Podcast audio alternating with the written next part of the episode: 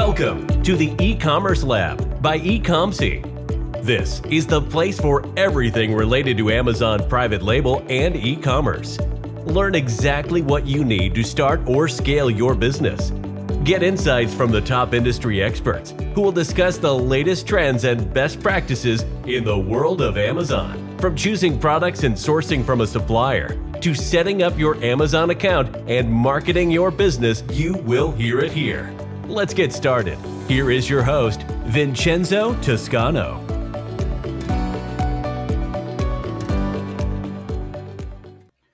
Hola, ¿qué tal? Bienvenidos a un nuevo episodio. Mi nombre es Vincenzo, soy el CEO de Ecomcy y hoy estamos en un nuevo episodio de E-Commerce Lab by Ecomcy eh, de preguntas y respuestas. Hoy estaremos respondiendo algunas de las preguntas que estamos recibiendo a través de la semana, a través de nuestros clientes y audiencia, eh, obviamente a través de nuestros eh, canales sociales como Facebook, Instagram, LinkedIn, a través de nuestra página web eh, y también email.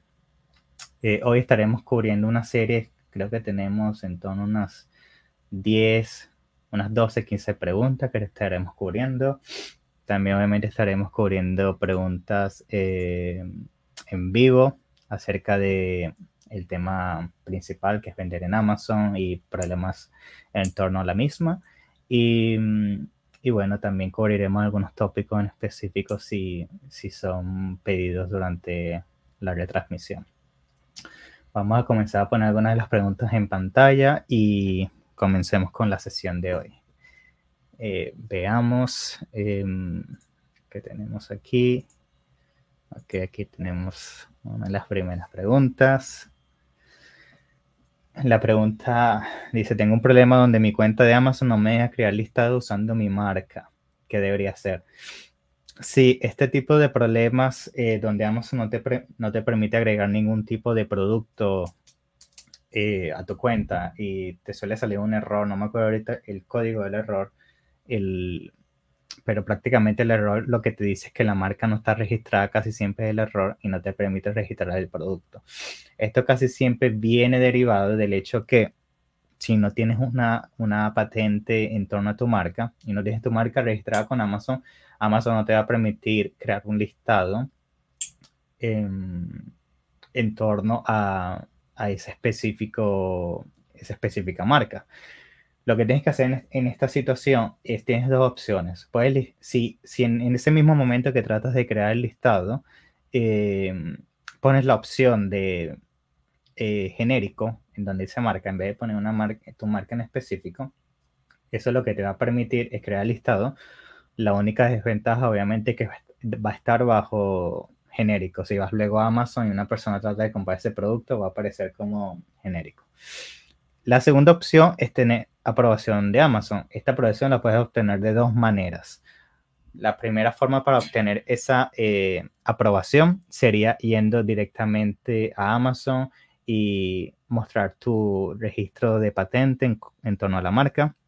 Esto obviamente muchas personas el primer día no lo tienen porque es muy costoso para algunas personas. Estamos hablando de en torno a un mínimo mil dólares para hacer todo el registro. Entonces muchas personas prefieren primero comenzar a vender el producto, tener un poco de experiencia y luego basado en esa experiencia y, mm, y, los que obtienen toman la decisión. La segunda opción sería eh, hacer lo que se llama eh, registrar tu marca con Amazon, pero no a través de una patente, sino a través de demostrando que eh, la marca es tuya con, con prueba física. Esta prueba física casi siempre es con fotografías del empaque y de tu producto y tienes que demostrar a través de esas imágenes que el empaque y tu producto tiene tu logo eh, añadido a este producto de manera eh, que forma parte del proceso normal de, de, producción. Porque muchas personas lo que hacen es que le agregan una calcomanía o o un sello y eso no funciona. Tiene que ser parte de la impresión, o sea, un producto, obviamente, por ejemplo, si es de plástico, en este caso el logo lo que vendría sería eh, producido dentro del material. Eso le mandas las imágenes con el nombre que quieres tener aprobado y Amazon generalmente te lo aprueba y eso es lo que te va a permitir crear el listado. Eso generalmente es lo que estás eh, experimentando, que no tienes la marca aprobada y no te permite crear el listado. Ok, buena pregunta. Vamos a ver la siguiente. ¿Recomiendas usar una inspección? Eh, sí, eh, nosotros siempre recomendamos hacer inspecciones, las hacemos con todos nuestros clientes. Eh, lo que pasa es que últimamente cuando ordenas un producto, sobre todo de China, no sabes la calidad cómo va a ser y es muy importante que tengas un proceso por el cual el, el fabricante se sienta em, comprometido con, con, obviamente, darte el nivel de calidad con, que estás pagando. Para obtener eso, eh, nosotros lo que generalmente hacemos es poner en contrato una cláusula que dice que la inspección tiene que garantizar que el producto que, es entregado hacia nosotros al final del proceso de fabricación del producto tiene que hacer eh, match con la calidad de lo que serían tus, em, tus muestras. Las muestras generalmente son cosas que siempre tienes que hacer cuando lidias con, con un fabricante. Esto significa eh, prácticamente obtener muestras de la calidad, del tipo de producto, la funcionalidad y asegurarte que luego hagas un, reporte, eh, seas tú personalmente o puedes contratar personas que te hagan un reporte detallado de la calidad de esa muestra para cuando llegue el momento de que te vayan a entregar el lote más a, a gran escala, ya estamos hablando de mil, dos mil, tres mil unidades, cuando se haga la inspección, ese reporte se usado como referencia de que esa es la calidad y el tipo de producto que quisiste.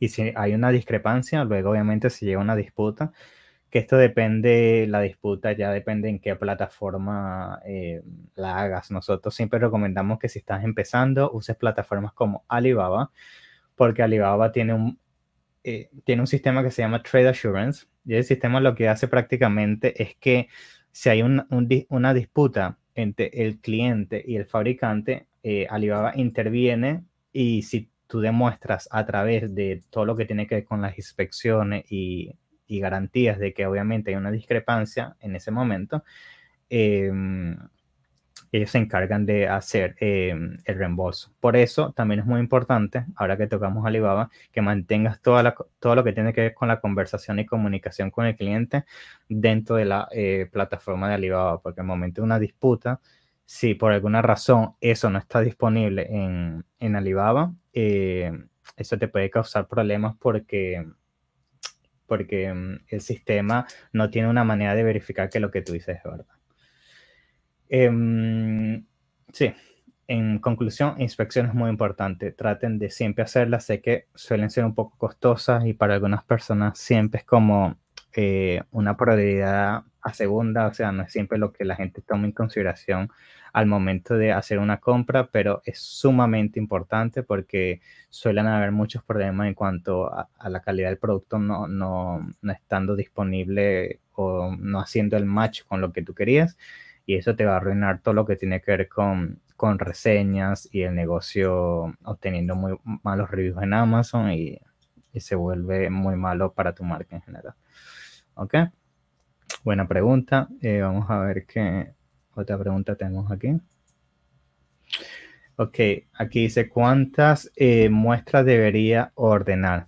Bueno, esto, esta pregunta también es buena y sobre todo en este momento porque se relaciona con con lo que estábamos hablando y en este caso sería lo de la inspección. En cuanto a muestras, siempre recomendamos ordenar mínimo en torno a cinco muestras por fabricante. Esto porque si ordenas simplemente una sola muestra, muchos fabricantes lo que suelen hacer es ir muy básico en, en, en lo que tiene que ver con, con, la, con el nivel de calidad y te pueden mostrar simplemente la mejor muestra que ellos tengan con una sola y no tienen un sistema de validación. En vez, si tienes, qué sé yo, por ejemplo, cinco muestras, eh, eso te va a permitir eh, tener un sistema de verificación más amplio eh, y asegurarte que la calidad sea consistente. Y también te recomiendo que no solamente lo hagas de un solo fabricante, mínimo cuando busques un producto, pedir eh, muestras de al menos de 3 a 5 fabricantes para también tener un sistema de comparación y asegurarte de que la calidad sea consistente. ¿Ok? Muy bien, tenemos, eh, déjame ver, una pregunta. Déjame ver. Una pregunta de Francisco. Hola Francisco, ¿cómo estás? Eh, vamos a ver, tuvo una disputa en Alibaba, eh, presentó a las pruebas, no presentó ninguna y a pesar de eso el intermediario dio una solución favorable al vendedor. Lo cual me pareció justo e imparcial de parte de Alibaba. Bastante extraño. Eh, obviamente habría que analizar qué tipo de, de prueba pudiste dar Em, al momento de la disputa, porque también importa mucho, por ejemplo, si la conversación siempre se mantuvo dentro de Alibaba, si tienes pruebas tanto visuales como por escritas. Eh, obviamente es un caso por caso, no todos los casos obviamente son, eh, como se dice aquí, bulletproof, de que son imposibles de, de, de resolver. Pero casi siempre si tienes o sea, si tienes estos tres, tres eh, integrantes, que sería prueba de conversación en la plataforma, videos y todos, em, y, estás seguro de que el, vendedor no, presentó ninguna prueba, eh, es algo muy raro. Y, yo volvería, yo personalmente, ninguno de mis clientes ha tenido ese problema, siempre eh, basada en mi experiencia ha sido muy buena con Alibaba, siempre da eh, reembolso muy rápido y, suele resolver los problemas. Em, ok, vamos a ver, aquí veo.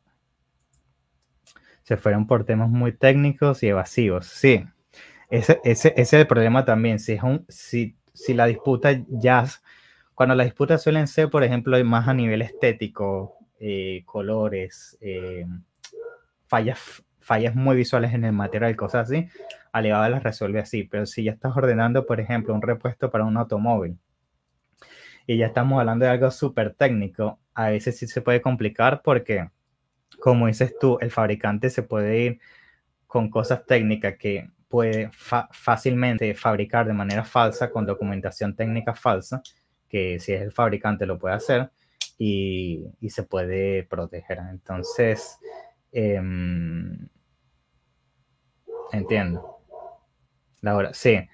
Em, sí, ahorita, que veo el tema que fue lo de capacidad de baterías auriculares, esto, esto pasa muchísimo cuando vendes productos eléctricos en Amazon y tienes que ver con, productos eléctricos. Em, suele mucho, mucha disputa porque em, hay discrepancia en que te dice que, por ejemplo, algo ahora 5 horas dura 3 horas, entonces cuando creas la disputa, ah, no, porque duraría 5 horas y le bajas todo el brillo o todo el sonido y lo usas bajo estas condiciones y se ponen muy eh, evasivos.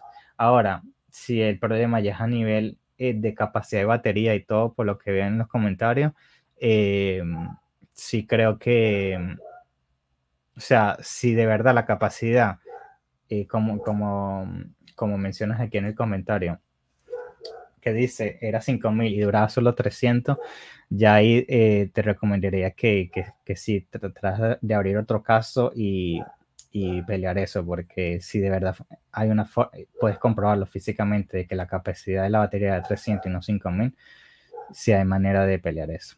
Pero sí, buena pregunta. Cuando usas Alibaba, hay casos que son muy puntuales como los técnicos y se puede complicar muy fácilmente. Entonces, eh, yo lo que recomiendo es que los pocos casos que yo he escuchado que no se han podido resolver con Alibaba, casi siempre cuando armas un segundo caso o tratas de ponerte en contacto otra vez con Alibaba y tratas de explicar la razón por la que estás en desacuerdo, suele haber al menos una solución parcial, parcial perdón, que si te dan un 50% de reembolso o algo por el estilo. Entonces, Sí, te recomendaría que revisaras bien eso porque si todo lo que dices es correcto, deberías estar eh, en tu derecho a reclamar eso. Em, otra pregunta, vamos a ver. He escuchado de un sitio llamado 1688. Eh, ¿Puedes hablar más de él? Sí. 1688 es la versión china de Alibaba. Em, esto prácticamente yo lo recomiendo mucho usar al momento de cuando usas, cuando haces estudio de mercado y quieres estudiar estudio de precios de mercado, porque mucha gente va directamente a Alibaba, pero la realidad es que los precios de Alibaba son, son internacionales, por decirlo así. Los precios de Alibaba en realidad no son el precio más económico que puedes conseguir a nivel, em, a nivel de Asia o China en específico. Entonces, si tú te vas a 1688.com, vas a ver que el sitio obviamente está completamente en chino, vas a tener que usar Google Translations, pero em, nosotros lo usamos mucho, por ejemplo, cuando queremos eh, conseguir un producto para un cliente o, hacer estudio de, precios y todo, para comparar cuál es el precio real en, en, en, en las fábricas de China, porque en ese sitio 1688 es como el punto principal donde las fábricas chinas eh, listan sus productos. Luego Alibaba se convertiría, más como en, un lugar donde los agentes agarran los productos de 1688 que manejan inglés y hacen la reventa y la representación de estas fábricas. Entonces obviamente el precio va a ser un poquito más alto porque hay un, incentivo a, a ponerle esa diferencia para sacarle ganancia. Entonces si vas a 1688, eh, muy buen sitio para hacer estudio de mercado, eh, precios y, y, si tienes alguien en tu equipo, en tu empresa de que maneje chino, eh, también lo recomendaría ir directo a 1688. Lo que pasa es que en ese sitio, como sueles lidiar directamente con la fábrica, obviamente hay menos facilidad en cuestiones de pago, manejo de monedas internacionales, entonces se puede complicar más. Pero si tienes los medios, eh, te va a ayudar mucho a, tener un mejor margen que tu competencia, seguramente. Ok. Muy buena pregunta. Vamos a ver. Em, mi programa me, dio, me pidió unas imágenes que son muy básicas, ¿ok? Y eh, debería usarlas.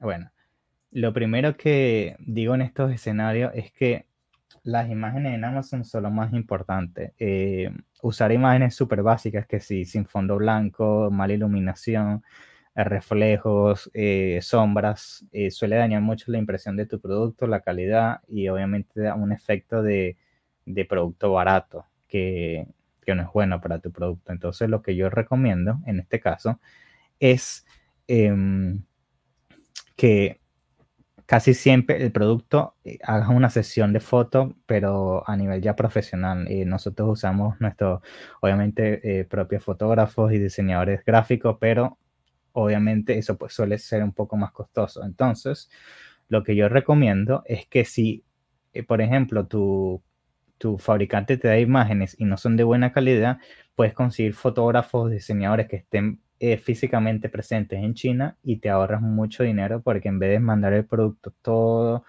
eh, o sea, desde, por ejemplo, mandar el producto desde China directamente hasta, mm, digamos, Estados Unidos, Europa, donde están estos fotógrafos, se te va a complicar mucho eh, lidiar con eso, los costos y todo. Entonces, si consigues gente directamente en China, como nosotros hacemos, te ahorras mucho y la calidad es muy buena también en cuanto a nivel de producción. Y obviamente si ya quieres hacerlo con, con, una agencia como por ejemplo nosotros, también te puedes poner en contacto con nosotros y nosotros te ayudamos todo lo que tiene que ver con eh, fotografía, video y el nivel de producción que necesitas para tener un, un buen nivel de conversión en tu, en tus productos de Amazon. ¿okay? Muy bien. Otra pregunta, ¿qué programas recomiendas para conseguir productos? Eh, el programa que nosotros usamos casi para todo sería eh, Helium 10. Eh, obviamente somos eh, partners directos con ellos. nosotros usamos herramientas para todo, todo lo que tiene que ver con estudio de mercado, conseguir productos, conseguir palabras claves, absolutamente todo. La herramienta lo tiene todo y es la herramienta que nosotros recomendamos siempre para nuestros clientes y tienen muchísimos tutoriales, hasta tienen su propio curso, entonces eh, es muy recomendable. Que por cierto, si quieren probar la herramienta, nosotros tenemos un descuento eh, exclusivo por ser eh, partners de ellos y te dan un 50%. Nosotros generalmente le dejamos en la descripción o en estos canales de mm, social media, te da el 50% el primer mes y también otro descuento que te da 10% de por vida. Creo que el de 50%, si no me equivoco, es BIN VIN 50. Y, y bueno, te da 50% y tienes un curso total y muy completo con profesionales en el espacio, eh, como Kevin King y Bradley y otra gente que es muy conocida en el espacio y ayuda mucho para entenderte y prepararte más en cómo vender en Amazon. ¿Okay? Bien. Vamos a ver qué otra pregunta. se pueden usar el método de giveaways para lanzar productos. Em, para, eh, sí, Francisco, eh, sí tengo el link de ese producto. Eh, es más, vamos a ver si... Vamos a ver si tengo un link aquí directo que puedan usar.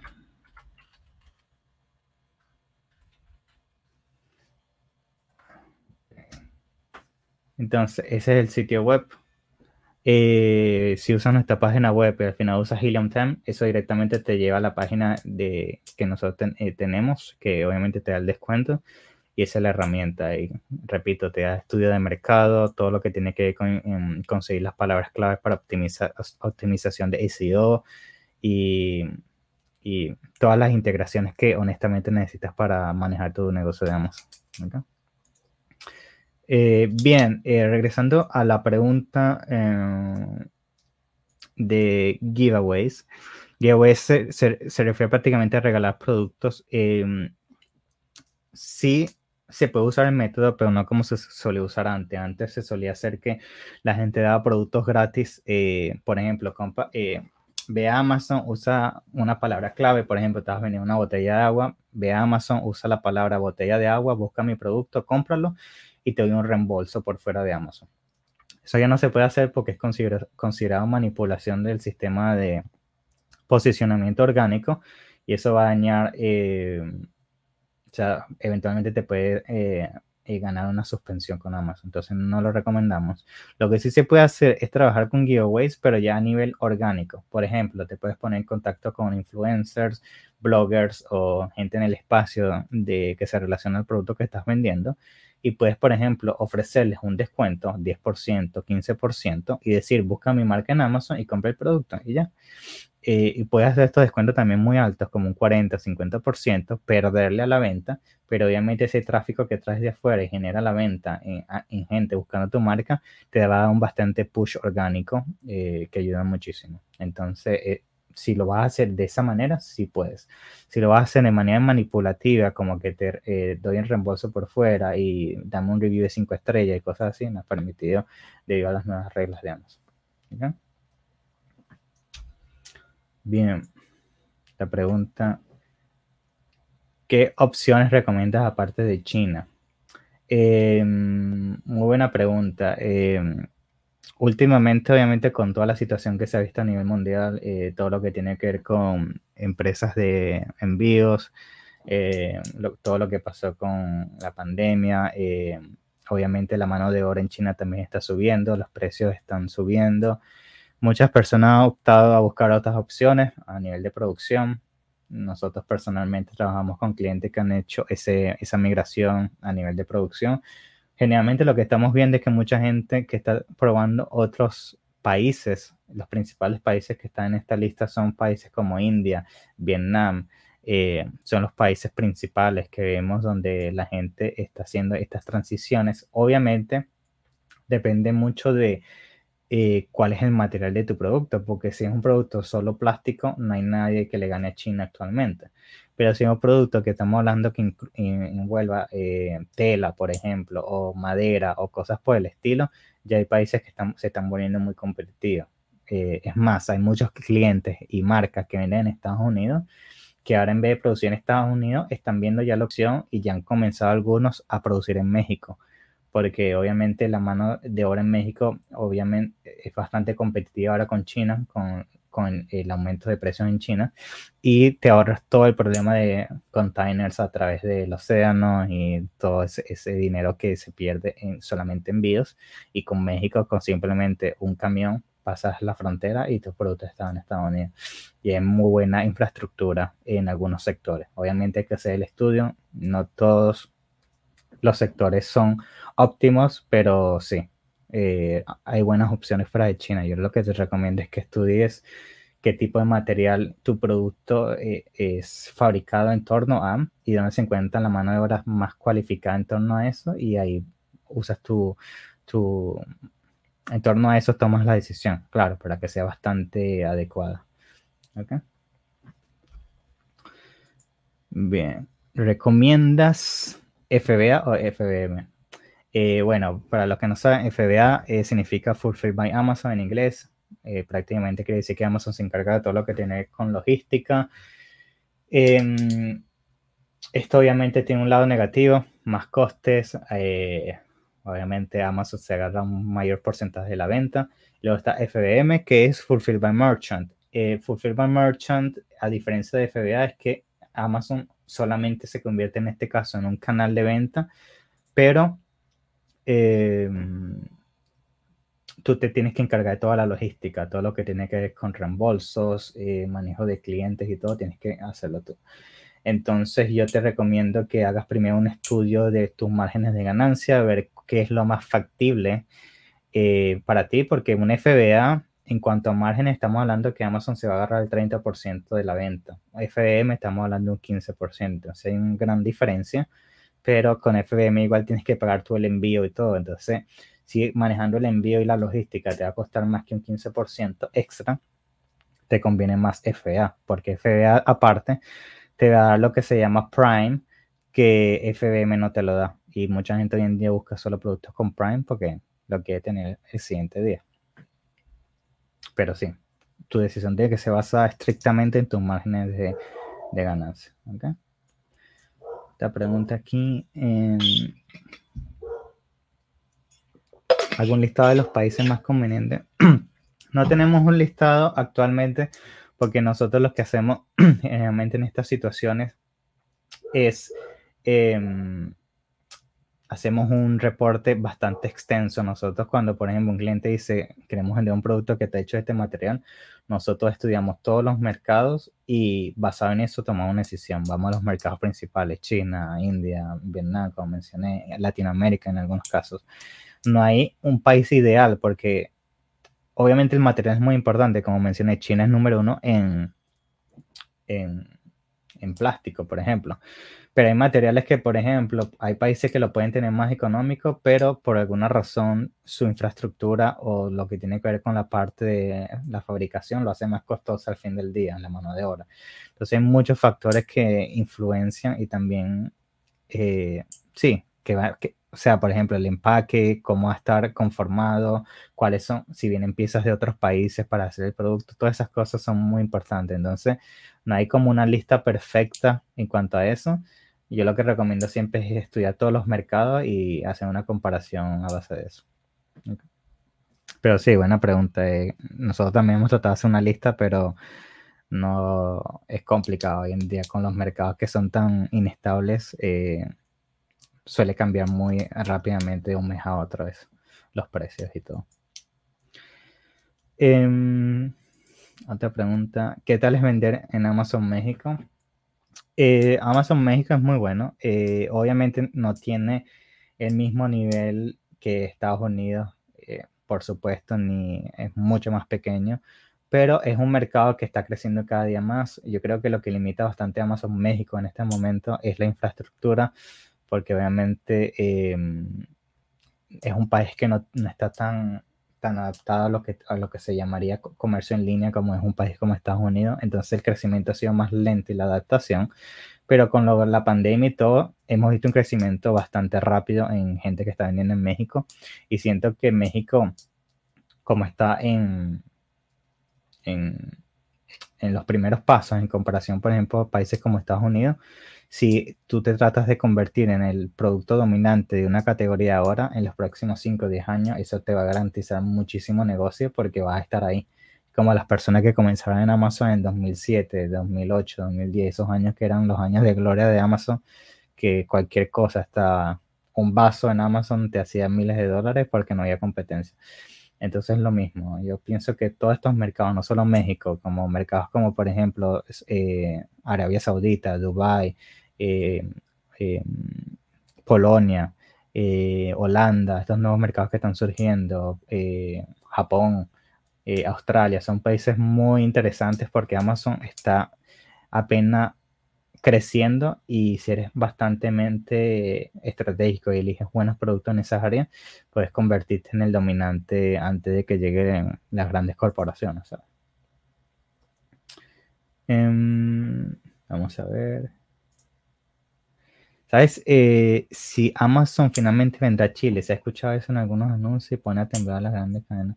Sí, hay rumores. Eh, Amazon ya está en Amazon Brasil. Em, hay rumores de Chile. Eh, sí, sí lo he escuchado, pero no, no he visto grandes movimientos, al menos en yo que siempre me rodeo con gente del espacio que se sabe siempre los inside outs de Amazon y todo, no hay nada confirmado, son típicos rumores. Yo creo que no es que no es que va a ir a Chile eh, muy próximamente, yo creo que lo que están haciendo es un estudio de mercado.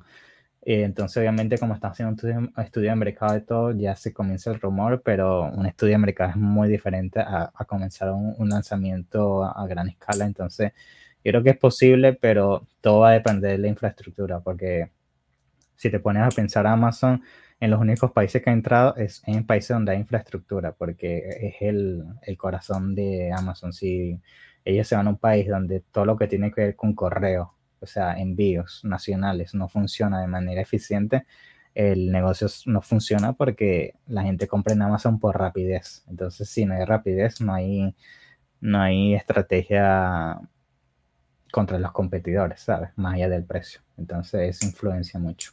Pero sí, sí he escuchado que rumores de eso. Muy buena pregunta.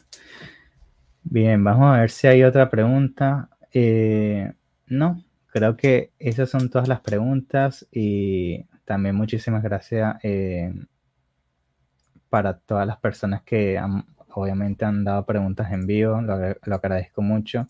Eh, sí, correcto, es que eso, eh, Chile está haciendo buena, buena logística y por eso es que Amazon se interesó, porque se dado cuenta de que tienen buena logística, a diferencia de muchos países en Latinoamérica. Eh, sinceramente no sé si vaya a pasar en algún momento eh, en, los próximos años. Yo creo que si pasa, si te tengo que dar una aproximación, yo digo que mínimo 3, 5 años. Eh, pero sí, lo veo muy posible, o sea, es cuestión de tiempo. Y, yo pienso que el, día que llegue, que Amazon comience en, otros, en países más latinoamericanos o otros países a nivel mundial, la oportunidad es siempre ser de los primeros ahí, aunque no te esté generando ventas simple hecho de que tu listado sea el primero y estés construyendo historial en el algoritmo, te da mucha ventaja para posicionarte en primera página y cosas así. Bien, creo que eso es todo por hoy. Eh, otra vez, muchísimas gracias por venir hoy, por todos los comentarios, las preguntas que me han mandado a través de la semana. Recuerden que estas sesiones serán para los de habla española todos los jueves a las 4 pm eh, hora Inglaterra. Obviamente tendrían que hacer el cambio de horario para calcular en qué lugar sería en torno a su área. Y para la gente que también le interesa, los martes a las 4 también, pero en inglés, 4 eh, pm. Y recuerden que estamos lanzando dos episodios en nuestro canal de YouTube también. Uno es con invitados en, en el área. Estamos trayendo gente que se especializa en logística, estudio eh, publicidad, por ejemplo, eh, cómo lidiar con la parte legal. Y luego tenemos un episodio que casi siempre es, un episodio que yo condugo personalmente, que ya hablando de un tema en específico y es más una, una clase de tutorial. ¿ok? Y nada, si tienen alguna pregunta o quieren alguna consultoría, recuerden que la primera consultoría es gratis en nuestro sitio web www.ecomsi.com. También pueden mandarnos un mensaje privado en nuestros canales de redes sociales, donde mi equipo obviamente eh, se encargará de ponerte en contacto directo con uno de nuestros especialistas. Y nada, también nos puedes mandar un correo o mandarnos algunas preguntas y estaremos más felices que responder esas dudas y siempre ayudar. ¿Ok? Bueno, muchísimas gracias. Acuérdense darle like y suscribirse y compartirlo si les gustó. Nos vemos en la próxima, ¿ok? Cuídense. Chao, chao. Thanks for listening to the e-commerce lab by Ecomc. Be sure to subscribe so you don't miss an episode. While you are at it, we would appreciate it if you could leave an honest rating and review on Apple Podcasts, Spotify, or wherever you listen. That will make it easier for others to find out about the show and benefit from it. Want more? Visit our website at www.ecomc.com where you can get your first consultation for free. Or find us on Instagram, Facebook, and LinkedIn at ecomc.